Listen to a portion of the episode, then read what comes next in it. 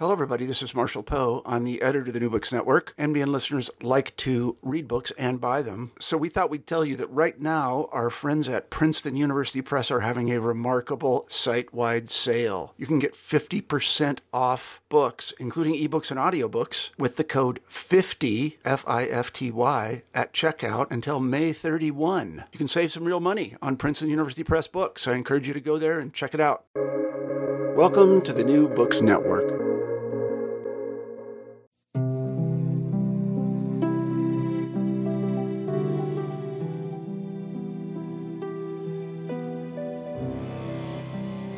Welcome to New Books Network on Education. My name is Greg Soden, and I'm delighted to welcome Dr. Kathryn Fishman Weaver and Jill Clingan, the co authors of Teaching Women's and Gender Studies, which includes separate middle school and high school editions. This episode focuses on the middle school edition, which encourages teachers to integrate women's and gender studies content, lessons, and projects into middle school classrooms. There are seven units organized around the four key concepts of introducing women's and gender studies for middle school art, emotion, resistance, diversity, inclusion, representation, and intersectionality. This book contains reproducible resources that any teacher in middle school can use. Just a note for listeners who might also be interested in the high school episode both episodes on these two books contain the same 16 minute introduction to the authors. So if you go to the high school episode next, you can fast forward through the first 16 minutes to get straight to the high school specific content.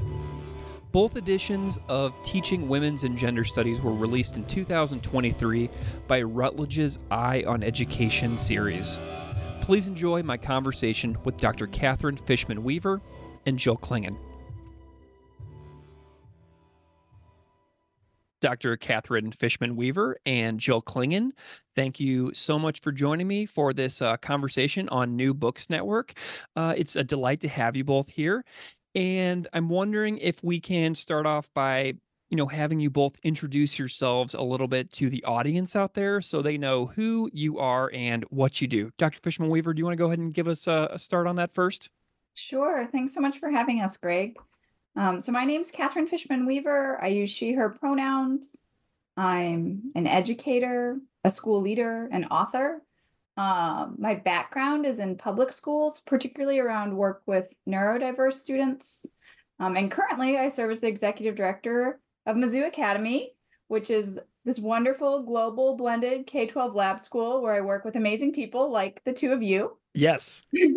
Additionally, I'm an associate teaching professor. My areas of expertise are on school leadership and community engagement. Um, and then I also serve as a court appointed special advocate for youth who are navigating the foster care system. Fabulous. Jill, how about you? So I always wanted to be an English teacher. Like that was my dream ever since I was a little girl. Um, when I was in high school, my science teacher thought I should pursue another path.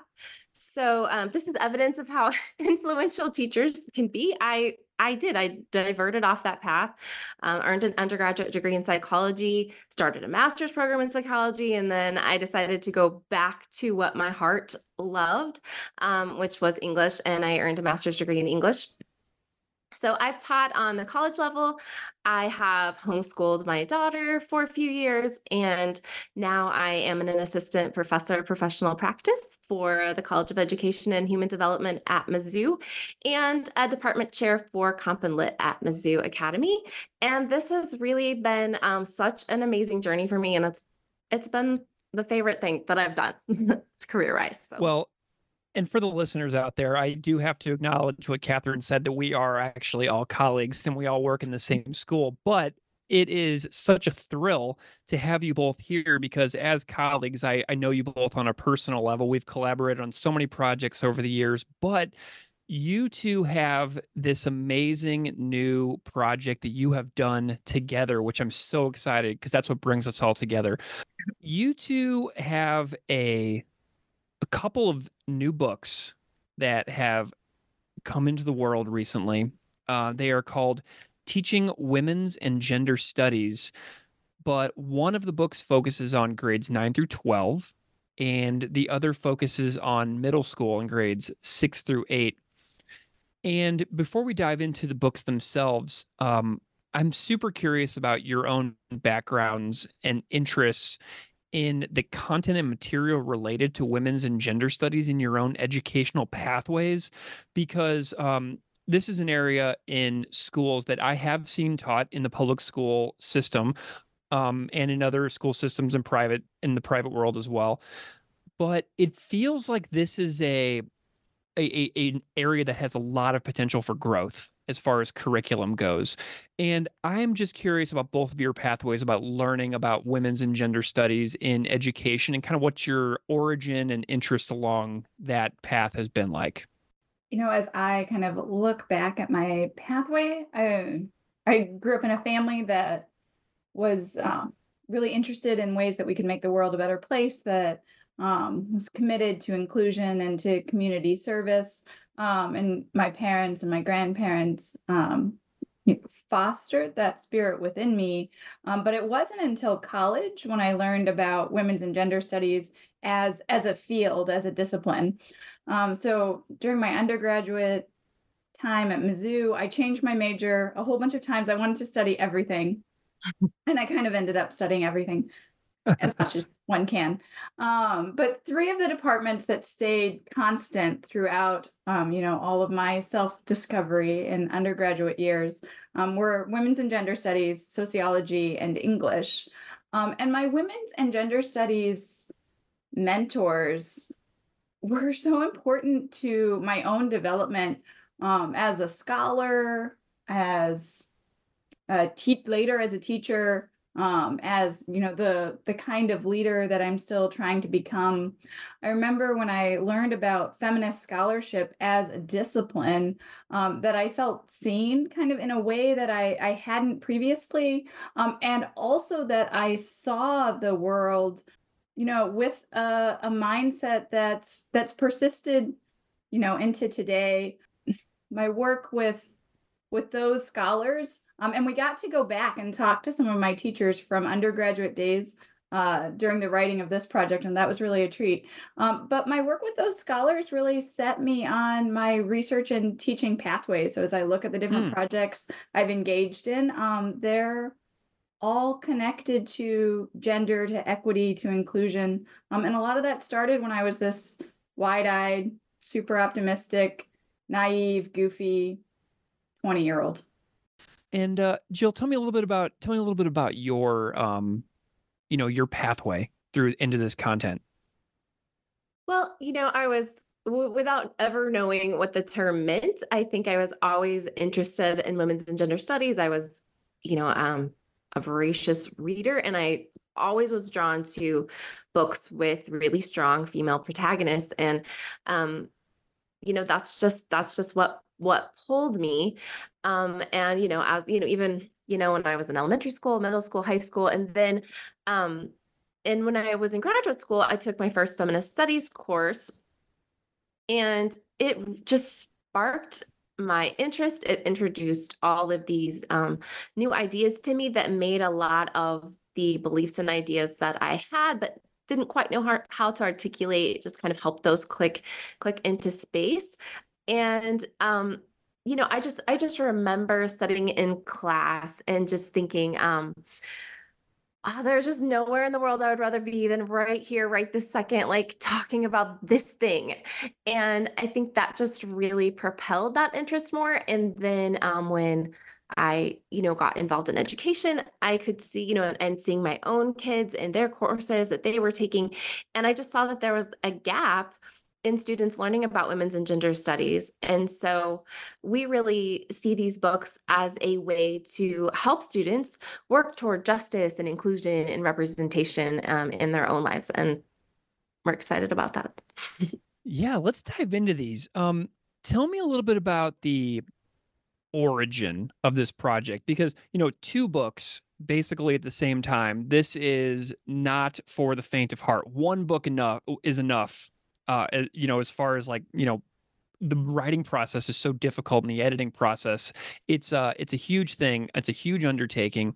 So two books at once kind of blew me away whenever I heard about this.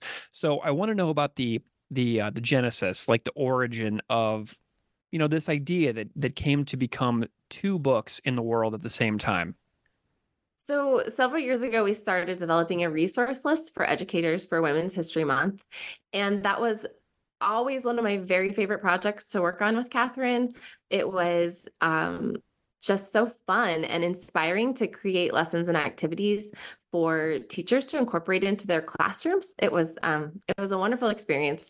And then one day, Kathryn said to me, "Hey, what what if we expanded on these ideas and turned them into a book?" And um, then we wrote the book and realized it was two books.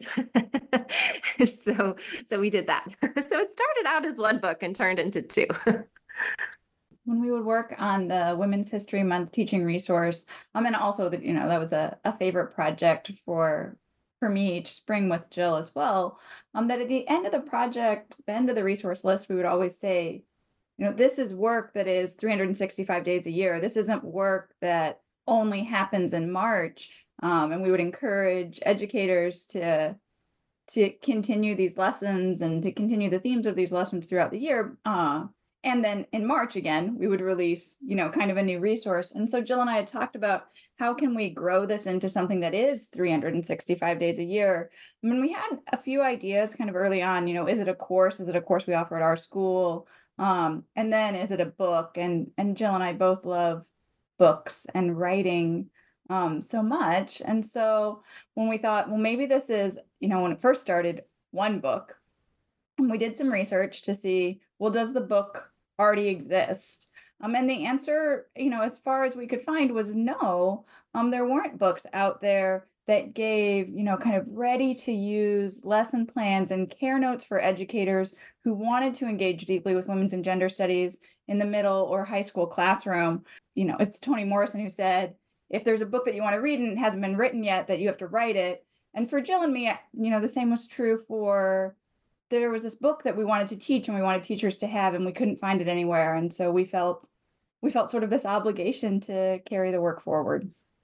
Kathryn i'm curious about what is a well, like how prevalent women's and gender studies courses are in schools. What do you know about how much schools do or do not teach these areas of content from middle school through high school what is going on out there that is happening versus what is not happening in our research, we found very few middle and high schools were offering standalone courses on women's and gender studies. What was harder for us to investigate um, were units within often social studies or language arts courses um, or other kind of special topics courses. Um, so that that's harder for us to investigate.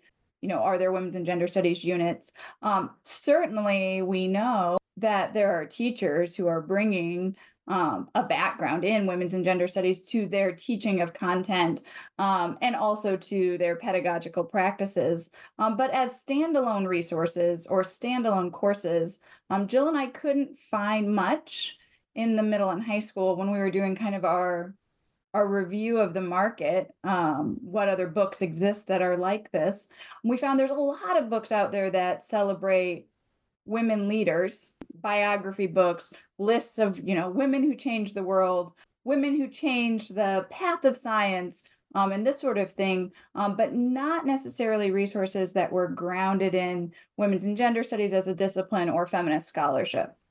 I'm wondering about both of your uh, creative processes during the during the writing process. What was the what are some of the main memories that you both have about the writing and organization process behind you know outlining the chapters, figuring out the way these books are going to be put together, like what your collaborative process was going back and forth, what the process was like of getting like the guests that are strewn throughout the books. Um, Jill, maybe you want to go ahead and share some some of your major memories about some of those things. So I had never written a book before. So yeah. it was, um, you know, it was equal parts scary and exciting. Some days more scarier, some days more exciting. But it was, and it was really intense because we wrote both books in less than a year. And so we would just kind of take a concept, it was a lot. So we would just kind of take a concept and kind of talk through it and figure out, um, you know, what areas that we wanted to address and then you know we would just kind of piecemeal sort of an outline on there, and then we would just both pick different areas um, to fill in on them. And we just kind of would just go back and forth with writing and then getting together and, and collaborating and, you know, just doing a lot of research and and lots and lots of writing. One of the biggest memories was just the day that we figured out it was going to be like we were like we have two books. I mean, that was probably the out of all the days with all the many memories, that was probably the most momentous day of like, wow, oh wow, this is this is bigger than we thought it was. Kathryn, what are some of your major standout memories?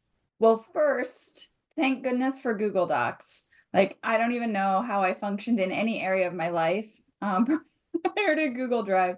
Um, so the collaborative uh, potential that Google gave Jill and me to work in real time together was really critical for this project um, for us to be able to be on the document at the same time and have live conversations um, about the content was really important. Um, so pretty early on, we decided that we wanted to utilize advisory editors, and I know we'll talk some more about that in this conversation. But just to introduce the idea, Jill and I, you know, we have we have different lived experiences from each other, and also some similar lived experiences from each other, and we knew that positionality mattered. Um, and we wanted to employ a, a, multiplicity of voices to the greatest extent possible. And so, as we were building out kind of this advisory editor board, um, one of the first people we reached out to was one of my mentor professors from undergraduate women's and gender studies days, and that's Dr. Elisa Glick, um, who is a, an English and women's and gender studies professor at Mizzou. And she graciously um, said yes to to helping us. Um, she said, you know, like like great teachers do, that she believed in the work and wanted to help us get there. And so we had sent her a draft of our first concept, so kind of the first couple chapters um, for her notes and feedback. And I remember, you know, Dr. Glick prints prints things out and does notes in the margin in pen and I went to her house and she wasn't home and it was like on an envelope on her front porch and I was like, "Oh, you know, like what does this great teacher think of our work?" Um, and she had really important notes um, that challenged and pushed our thinking and that informed uh, our continued writing in the book, um, particularly around representation, um, trans inclusion, the the scholarship that sort of the undergirds the whole book it was just a really neat moment, I think, um, for both of us. And then, you know, for me, particularly since I had worked with this amazing teacher 20 years prior, um, to be continuing to learn from from experts in the field as Jill and I were crafting these what became two books. So, in these books, uh, teaching women's and gender studies, there is a grades six through eight specific edition and whenever we think about, whenever I think about sixth grade, my own daughter is going to be in sixth grade next year. So I think about her a lot whenever I'm looking through the grade six through eight edition. And so that was a really powerful connection for me for this particular middle school edition. And what I'm curious about is um, how to how to bring these kinds of content and topics into a middle school age classroom what I want to know from from from you two is how do you propose introducing women's and gender studies to specifically the middle-aged students and I'm wondering if there's any differences to how you would introduce it to middle school versus high school. Well, can we just talk for a minute about how wonderful middle school students are?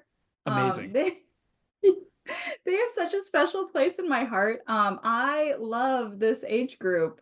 Um, so like this is the time of life um, when you're starting to figure out who you are, what you stand for, who who your people are going to be. And yes, we you know continue to answer those questions for the rest of our lives. Um, but I think so much of the origin kind of begins in that grade six through eight time. Um, so I just love that time on its own. Um, I love middle school's students' sense of humor, their boldness, their they're figuring things out.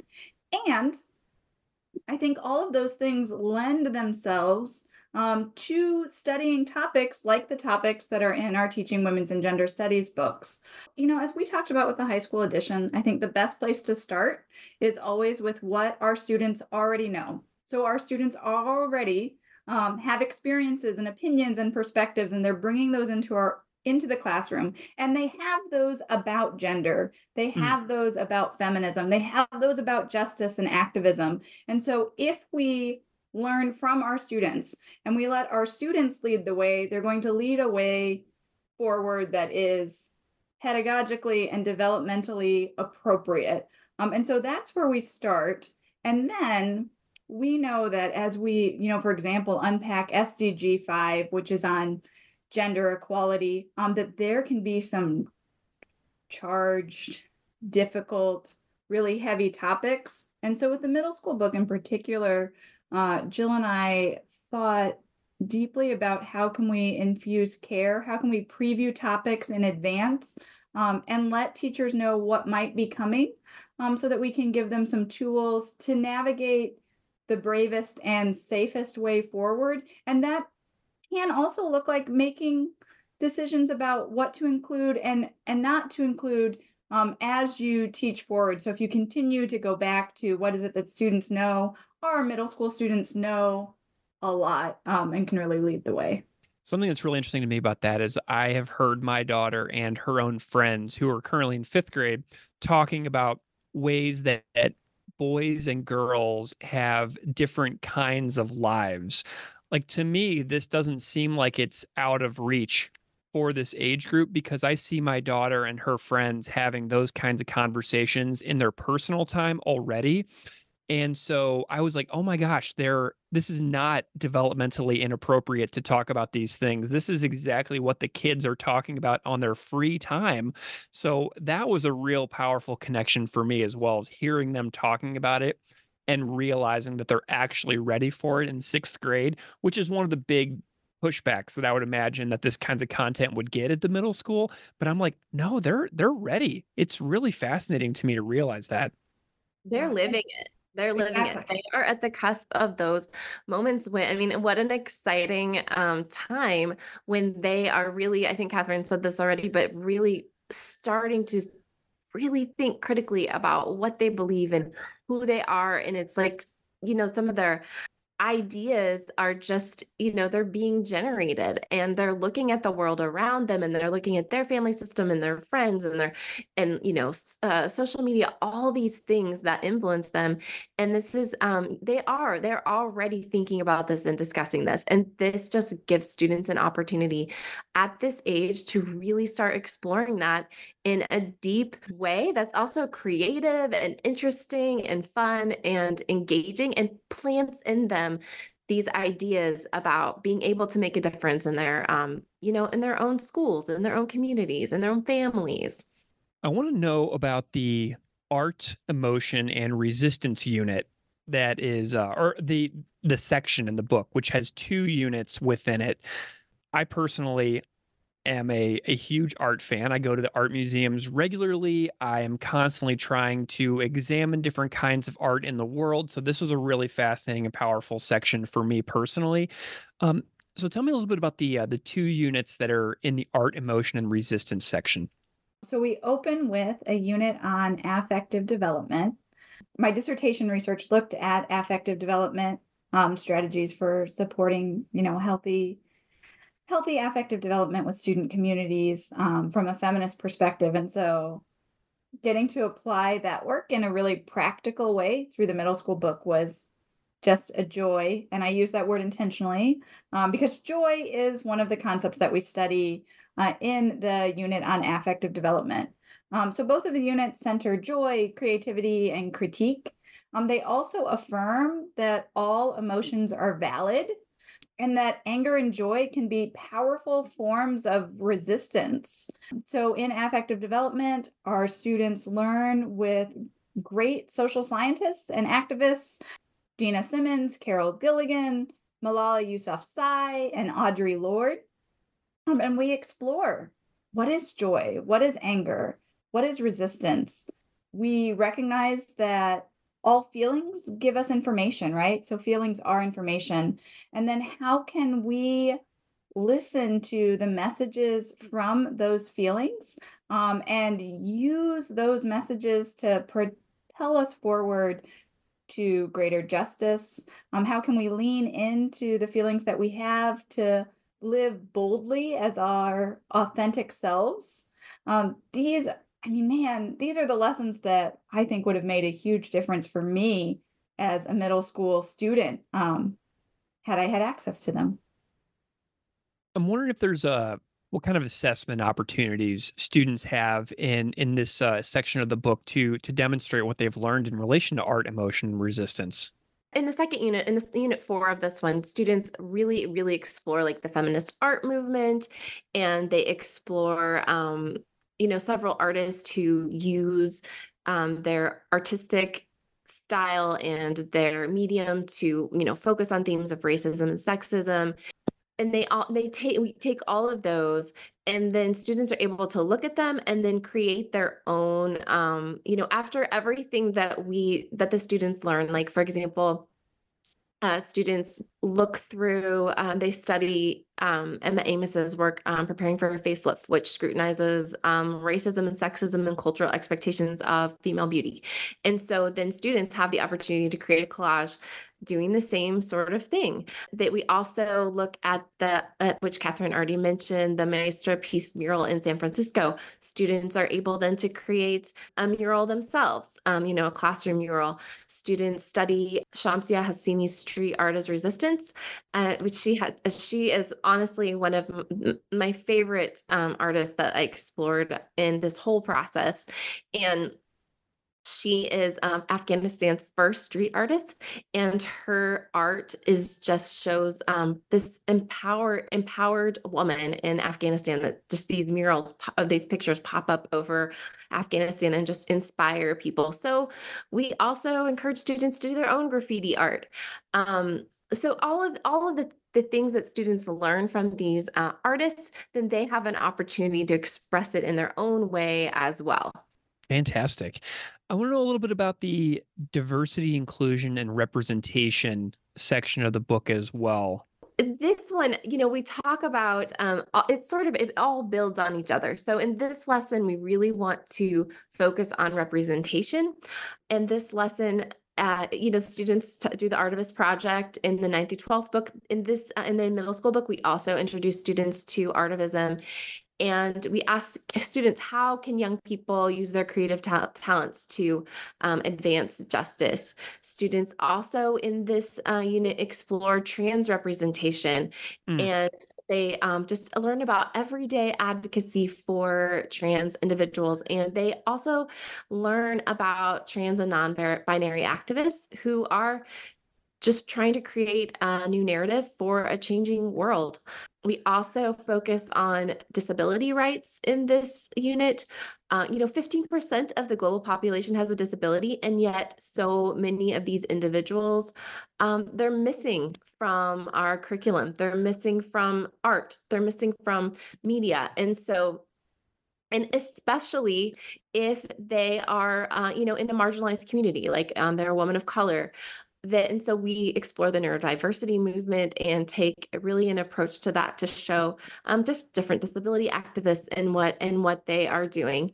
And then we also talk about representation in government and the gender disparities in leadership and we have a timeline that students go through and they just kind of learn about key figures who have helped shift representation in in government.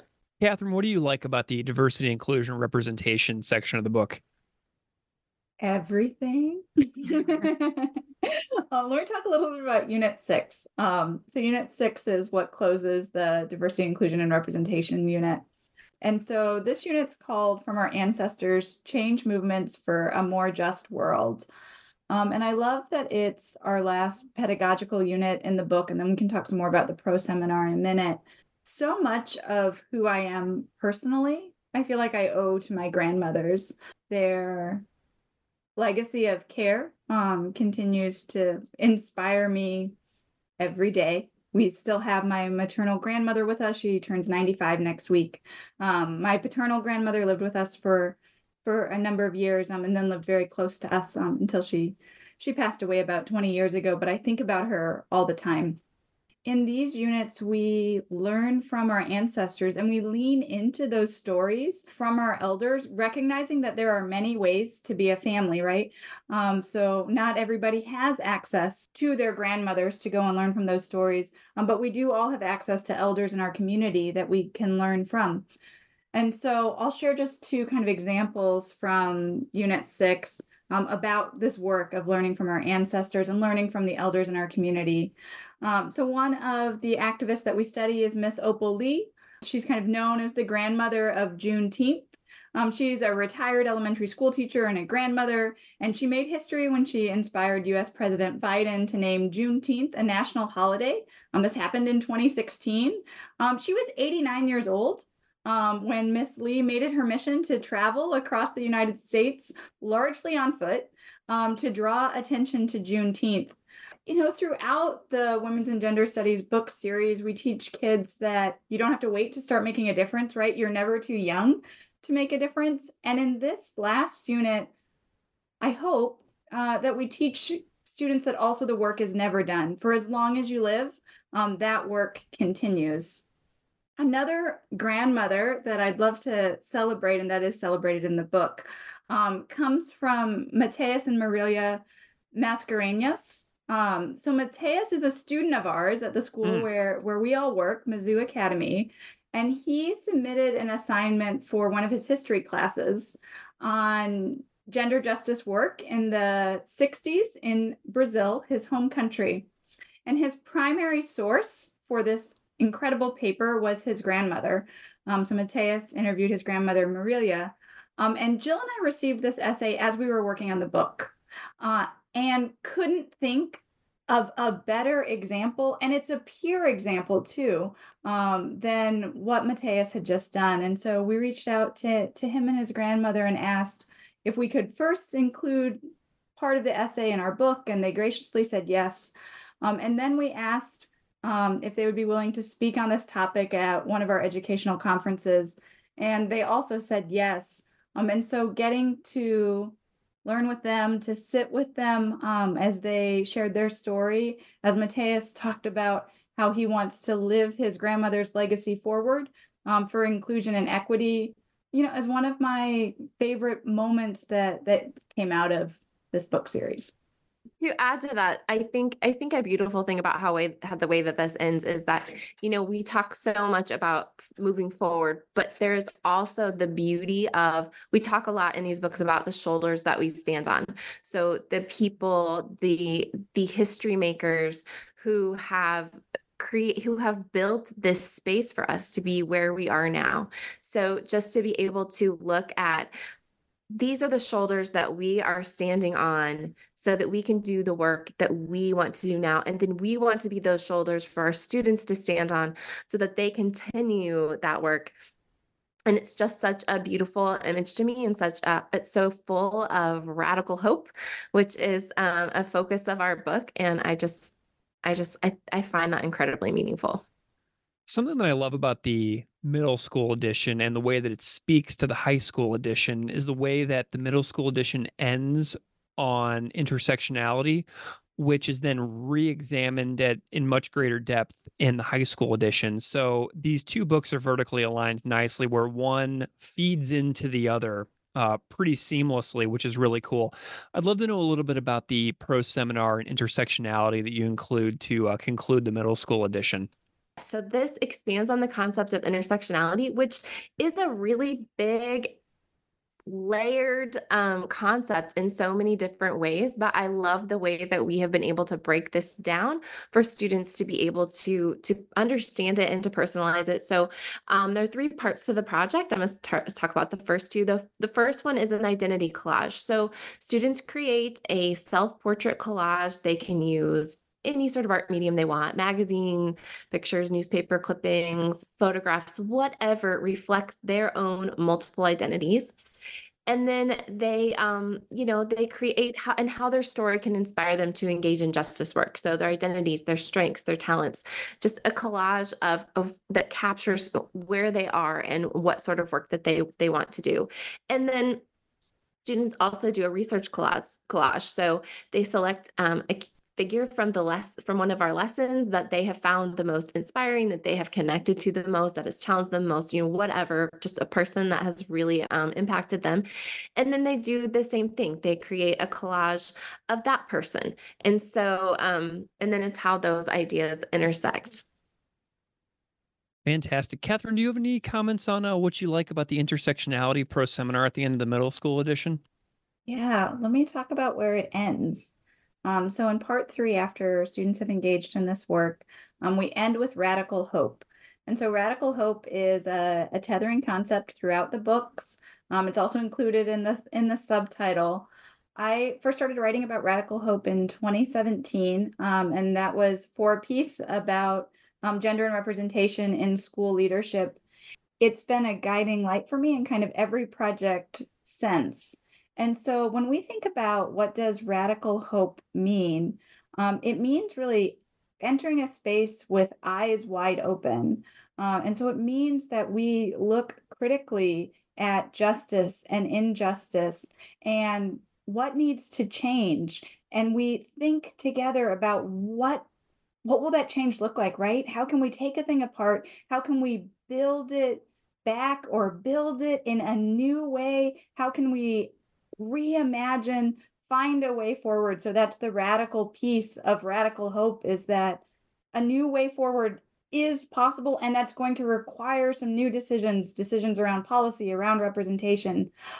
But the hope piece is that it's possible that we believe there is a way forward um, and that's the message that i want students to to leave you know every class and every school year with is that yes i have agency to make change in my community. Change needs to happen and it can happen. And i feel like that's why we teach and that's why we write um, and so that's also where the intersectionality pro seminar ends um, by challenging students to take a radical hope approach um, as they they go out into the world and engage in work that matters. Guests play a huge role in these books and i'm wondering if there's anybody who contributed specifically to the middle school edition that you that you felt like giving some additional thanks to. So stephanie dominguez is um, someone that uh, we have had the honor and privilege and pleasure of working with since she um, worked with us at Mizzou Academy. So she spent several years involved in international education for middle school and high school students.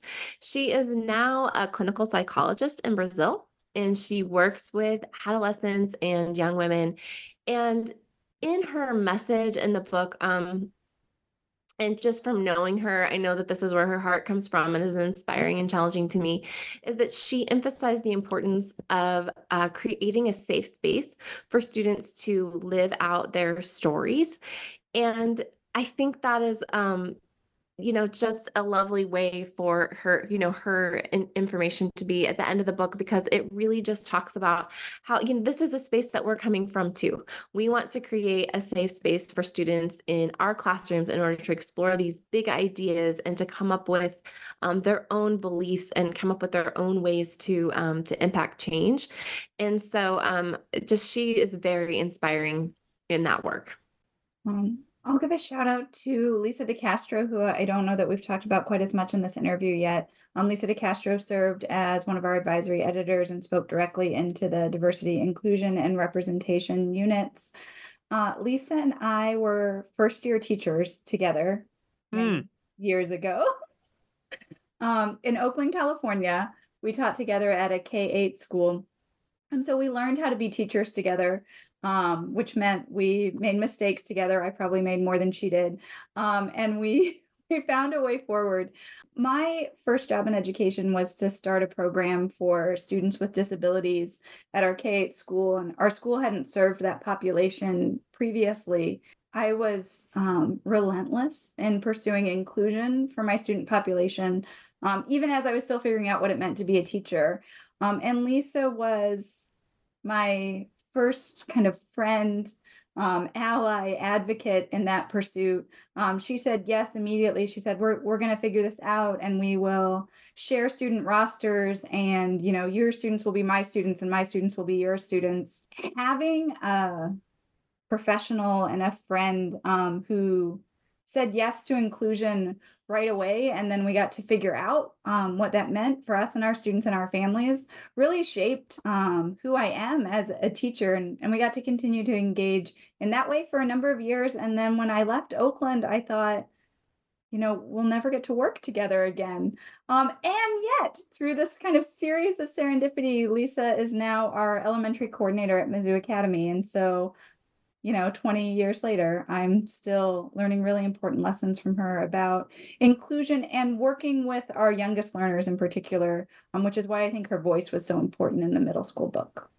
So, two books teaching women's and gender studies, grades 9 through 12 and grades 6 through 8. Huge, huge undertaking, massive accomplishment, so much work. Now, what I want to know is where next? Kathryn, what are you working on that you're excited about for the future? Oh, what a fun question. Um, well, as an educator, we're in a new um, school year for our the schools we serve in South America, um, and we're in a new semester for our schools that we serve um, in in the northern hemisphere. Uh, and so, you know, with that newness comes this sense of possibility and hope as a writer, I'm working on two projects. Um, so one, I'm kind of always working on um, a collection of poetry uh, that I continue to to chip away at and work at over time. I don't know what what will ever come of this, um, but it brings me a lot of joy. Poetry is my first literary love, um, and then I'm also working on. Um, my first book was on wholehearted teaching. It was a longitudinal study uh, with a group of really amazing young people. Um, I started working with them when they were juniors in high school, and we continued working together uh, through their college experience. Uh, this was my dissertation work, and then it, it continued, and it led to this framework for how I think about teaching, learning, and leadership. And so, over the last eight years or so, I've been looking at that framework and thinking critically about how does it apply to school leadership today? And what does it even mean to be a school leader today? And so the other writing project that's underway for me is on wholehearted school leadership and how can I use the lessons um, from that first project um, forward as we think about leadership. How about you, Jill? What do you got going on? What, what's, what are you excited about for next? So, well, first, I just have to say thank you for doing um, this interview with us because, um, well, for many reasons, but one is that it's inspiring to me to think how what might I do in the future in the future with more of this work. So um, you know, I we wrote these books and then I uh, when we were going to do this interview, I was like, what was in them again? and so I mean I knew, but you know, I just had it just had been like saturated our brains for so long and then had this little break break from them. So just being able to revisit them and to talk to you about it and talk with Kathryn about it has been really inspiring. So thank you because I don't know what that might spark. Um, it, uh, like Kathryn said, we're in the beginning of a new semester. I'm also working on revising one of my courses, Composition and Literature 1B. So that's something that I'm I'm in the middle of right now. Um, on kind of a, a, fun level, I'm doing um, some storytelling and creative writing for a local magazine, which I'm really enjoying. I live in the Kansas City area, and I get to talk to amazing people and write about people in Kansas City community and learn about them and their families and what they're doing to contribute to our community. Um, I'm also learning about and writing about some really amazing nonprofit groups in Kansas City that I didn't even know existed. So that has been incredibly inspiring as well. And then I'm also just doing some personal work and personal writing work on which I've been doing for a while now, on just exploring this concept. And actually, a conversation with Kathryn was the impetus for this. Um, finding beauty and poetry in all moments. Um, you know, you have those moments where it's easy to find beauty in poetry, but also just looking for those moments in mundane moments and moments where beauty and poetry are a little bit harder to find. So. I love it. Well, Dr. Kathryn Fishman Weaver and Jill Clingan, authors of Teaching Women's and Gender Studies, grades 9 through 12 and grades 6 through 8 classroom resources on resistance representation and radical hope from Routledge Thank you so much for being here for these special two part episodes. And uh, It's been a real pleasure learning from you and hearing about the books and seeing the ways that both of you are inspired and light up when it comes to this content. Um, I'm, I'm hopeful that listeners out there who will find these books relevant and useful to their own lives will go ahead and check them out. So thank you so much for being here. It's been a real pleasure. Oh, thank, you. Greg. It's been a pleasure talking to you.